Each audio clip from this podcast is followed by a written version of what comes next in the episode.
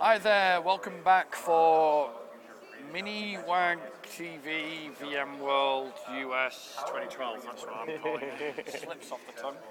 With me, I have a friend from Down Under. Please introduce yourself to everybody. Well, my name's Craig Waters. I run the Melbourne VMware user group uh, down in Australia. So, And we first met, I was down uh, in Australia, down, yeah, Up. down under. Down under, uh, last year, speaking at the uh, Brisbane, uh, Brisbane VMUG and the. Melbourne VMUG. drop Uh, I learned that you have to drop the E and just say "bun" at the end of it. That's the one. So is this your first VMworld US? I am a VMworld newbie. This is my very VMworld first one. yeah. virgin. Yeah, that's what I think. That's what I put in the Twitter. Yeah. So yeah. No, it's been uh, been a fantastic time. Yeah. I'm, So have you been to a lot of sessions? Is that what you've been doing? Do you know? I, I'll be honest with you.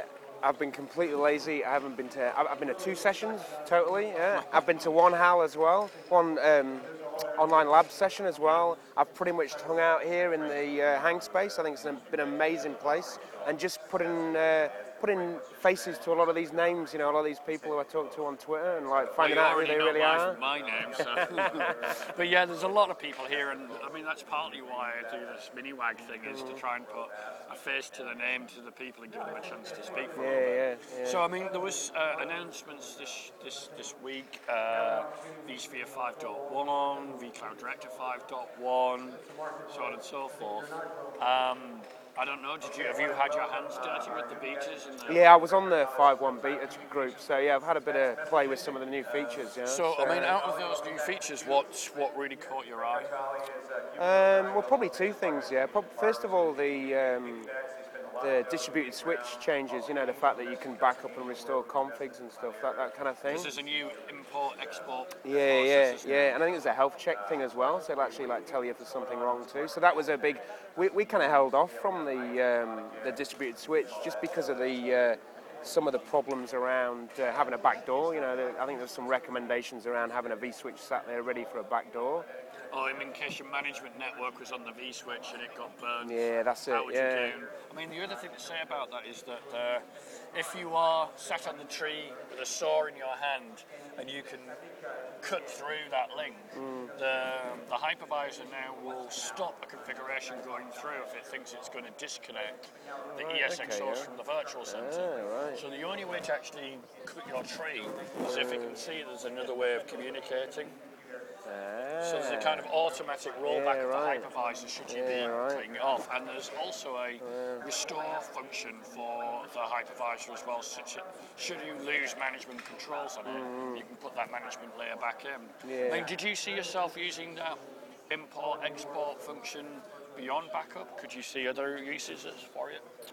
Well, I suppose it's uh, uh, configuration means or something like that. I don't know, but Well, uh, I mean, what some people have been talking about is if you've got a large environment, you could uh, export your distributed uh, switch configuration, import it into a test yeah. environment, muck around with it, get it the way you want to, Yeah, right, export yeah. that, and then import into a production environment.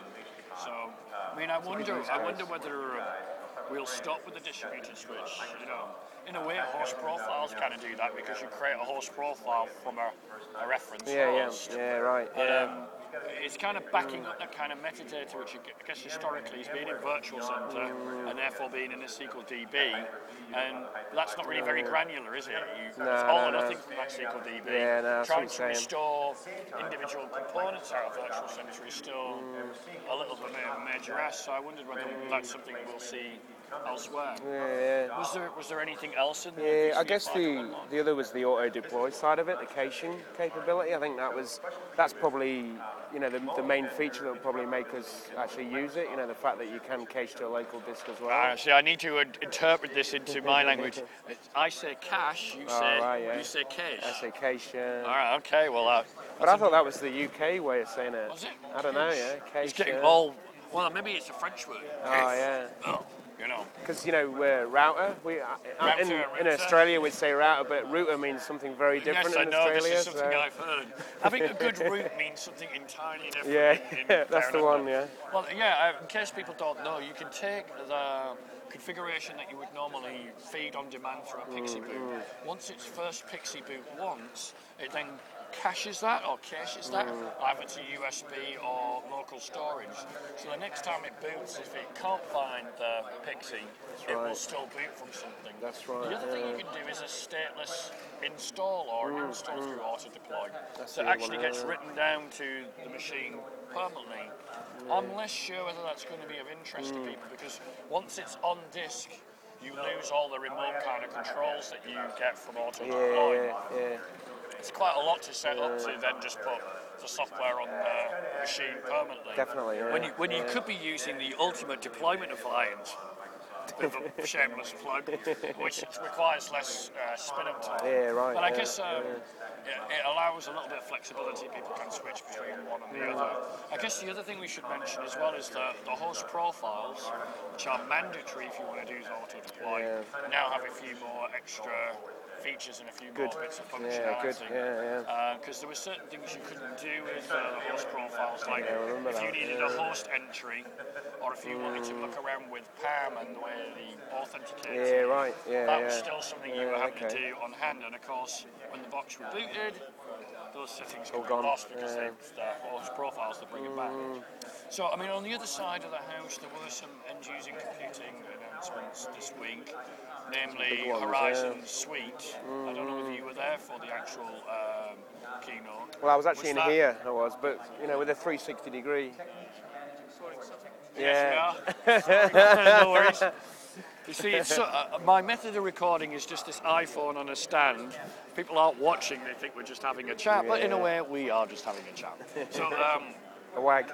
we're having a wag, a chin wag. So did the um, announcement Horizon uh, Suite uh, interest you, or is end-user computing just not your bag? Yeah, un- unfortunately, where I work at the moment, there's there's not a big requirement for it. So, um, I mean, look again, it was, it's still a you know it's quite a, an interesting technology because of the fact it's you know it's it's uh, leveraging consumer devices like your phones and your iPads and stuff. So I think it's very you know it's an important area right now. You know, as far as you know managing uh, devices. You know, the whole BYOD or what what's the Uh, spending Yeah, your spending own your money, own money, yeah. S- SOM or whatever. that's right. Yeah. So. So, I mean, we wouldn't be remiss uh, because we've got a VMUG leader.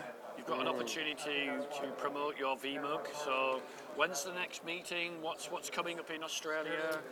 What's happening in the new? Yeah, okay, there's a few things then. So, our next meeting, we've got a quarterly meeting on the uh, Thursday, the 27th of September, and it's going to be about SRM. And I'm actually giving away some of your uh, VMware Press SRM books for that. Ah, okay. We've got um, a company called Neverfail demoing their product, and then we've also got um, VMware going to talk about the new features of SRM, uh, some of the uh, pieces around vSphere replication being integrated into the vSphere product now, and uh, also we've got some customer presentations as well. So some of the members are actually coming forward and presenting, and if there's any more members that want to come forward and present at the uh, Melbourne VMUG, please get in touch with me. Because it wouldn't be a user group unless users present at the user group. That's right. That's exactly It's right. Hmm. always the hardest thing, I think, getting users to come forward. And there's always that, well, oh, well, my company would never let me, and oh, I'm extremely busy, and you know, I don't want to show our IP addresses and the names of our hosts. There's ways to get around those things, though. Yeah, they are. You know, they are there, but there are ways to get around There's it. a You will, there's a way. So Yeah, find yeah. the will and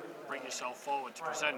And then if mm. you don't, you can't complain if you say, oh, well, there's too many vendors trying to sell us a product. You know, well, if you want it to yeah. be more user oriented, mm. users have to be, come forward and it shouldn't be left to the steering committee to be the user submitting. That's right. It should be Yeah, users yeah. doing for real. That's very true. Yeah. and then uh, vForum is coming Yeah, up. we've got vForum in uh, November. I believe it's the 13th and 14th of November. So that's a two-day event. That's kind of a, it's like a VMworld for Australia. So that's, uh, I think there's going to be some good names. Last year it was at the same time as VMworld Barcelona. So this ti this time it's on a separate date. So hopefully we're going to get some of the, uh, you know, a bit of presentation, uh, representation from some of the American guys. I know people like Vaughan Stewart, uh, Chad Sakac, all those kind of guys are going to be over. So that'll be really good. And the the Melbourne VMUG's got an all-day event. We've uh, we've finalised the date. It's going to be uh, Thursday, the 7th of February, 2013. So a few months to go yet, and I'm hopefully Mike Laverick here is going to come along and uh,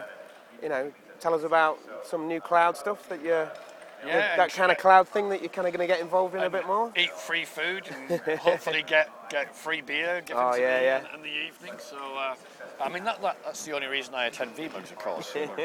well, anyway, thank you very much for, for joining us on the, on the mini wag. We should get you on the full show again, I think. Sometime. I would love to, yeah, very much It so. was a while yeah. ago It was, it was uh, October 2010. There you go. Wow. It feels like it was only yesterday. Yeah, I remember it very well. Okay, well, thank you very much for watching and stay tuned for the next mini wag.